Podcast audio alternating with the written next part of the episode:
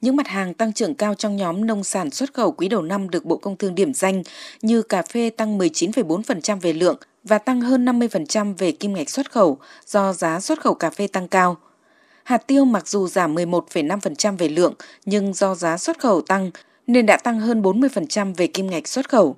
Gạo tăng hai mươi tư phần trăm về lượng và tăng hơn mười phẩy năm phần trăm về kim ngạch. Sắn và các sản phẩm về sắn mặc dù giảm không phẩy sáu phần trăm về lượng nhưng tăng mười lăm phẩy năm phần trăm về kim ngạch xuất khẩu, vân vân. Theo ông Trần Thanh Hải, Phó Cục trưởng Cục Xuất nhập khẩu Bộ Công Thương, mặc dù hoạt động xuất khẩu nông sản đang được đánh giá tốt, song vẫn tiềm ẩn những thách thức rủi ro ở một số nhóm hàng trong một số thời điểm. Cụ thể, ngay trong những tháng đầu năm, mặt hàng rau quả trái cây xuất khẩu sang thị trường Trung Quốc cũng đã gặp không ít khó khăn.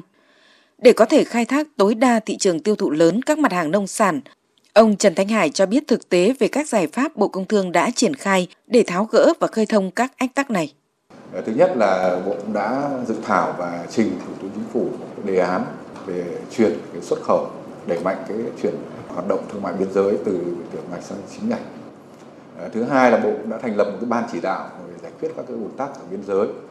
Thứ ba nữa là Bộ cũng đã phối hợp chặt chẽ với cả Bộ Nông nghiệp và Phát triển Nông thôn trong cái việc đẩy mạnh cái đàm phán với cả phía Trung Quốc để làm sao gia tăng được cái số lượng các mặt hàng trái cây có thể xuất khẩu chính ngạch trong cái thời gian tới. Việc phối hợp với Bộ Giao thông Vận tải hướng dẫn và hỗ trợ cho các doanh nghiệp thay đổi phương thức giao nhận cũng đã được Bộ Công Thương triển khai nhằm giảm ùn ứ tại các cửa khẩu biên giới đường bộ. Nhờ đó, việc xuất khẩu sang Trung Quốc thời gian gần đây cũng đã tận dụng được thêm các tuyến đường biển, đường sắt.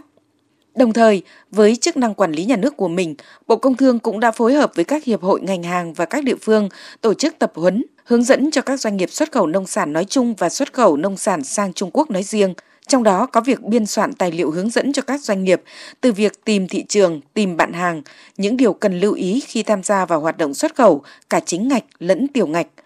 Cùng với cuốn Cẩm nang hướng dẫn doanh nghiệp chuyển sang xuất khẩu chính ngạch, thì bản đồ nông sản Việt Nam cũng đang được Bộ Công Thương xây dựng, hoàn thiện để ban hành. Ông Hoàng Minh Chiến, Phó Cục trưởng Cục Xúc tiến Thương mại Bộ Công Thương cho biết. Bộ Công Thương cũng đã giao Cục Xúc tiến Thương mại của tôi đã thí điểm triển khai xây dựng một cái bản đồ về nông sản Việt Nam.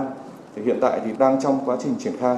và với cái việc mà hình thành được cái bản đồ nông sản Việt Nam thì nó sẽ là một cái thông tin chính thức của chúng ta giới thiệu cho các khách hàng tiềm năng cho các sản phẩm nông sản của từng địa phương đấy, và thông qua cái môi trường mạng thì hoàn toàn có thể là sẽ kết nối và trực tiếp tới từng địa phương hoặc là từng cái hợp tác xã hay là hộ nông dân mà sản xuất đối với mặt hàng nông sản như vậy. Xác định tiềm năng xuất khẩu nông sản vào các thị trường mà Việt Nam đã ký các hiệp định thương mại tự do thế hệ mới như C P T P P, E V F T A, U K V F T A là rất lớn. Vì thế, Bộ Công Thương đã huy động hệ thống thương vụ nhằm giúp đẩy mạnh mở rộng thị trường xuất khẩu nông sản. Bên cạnh những thị trường tiêu thụ chủ lực các mặt hàng nông sản là Trung Quốc, Hoa Kỳ, E U, thì hệ thống thương vụ ở khu vực Mỹ Latin, Trung Đông, Đông Bắc Á cũng đã được huy động để tham gia tìm kiếm thị trường và hỗ trợ giúp doanh nghiệp địa phương kết nối.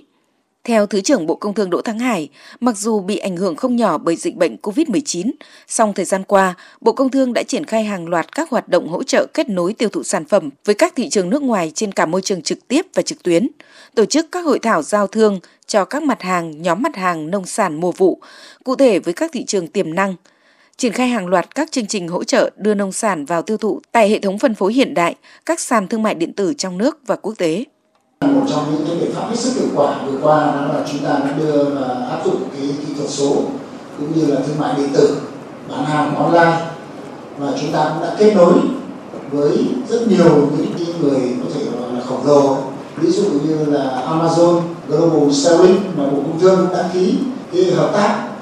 đấy, và cũng đã có cái sự kết nối hỗ trợ cho các cái doanh nghiệp Việt Nam để tiêu thụ các cái sản phẩm. Thì tôi nghĩ rằng là chúng ta cần phải tăng cường các cái biện pháp này. Vừa qua do dịch thì chúng ta bắt buộc phải là tổ chức các cái sự kiện về xúc tiến thương mại, xúc tiến xuất khẩu là online, nhưng mà kể cả hết dịch thì chắc chắn đây là một cái xu hướng chúng ta bắt buộc phải tuân theo.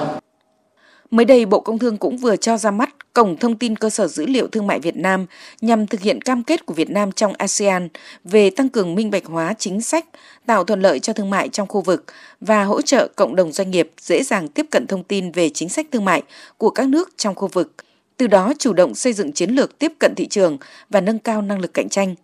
Đây cũng được coi là kênh thông tin về hoạt động thương mại nói chung, trong đó có xuất nhập khẩu nông sản.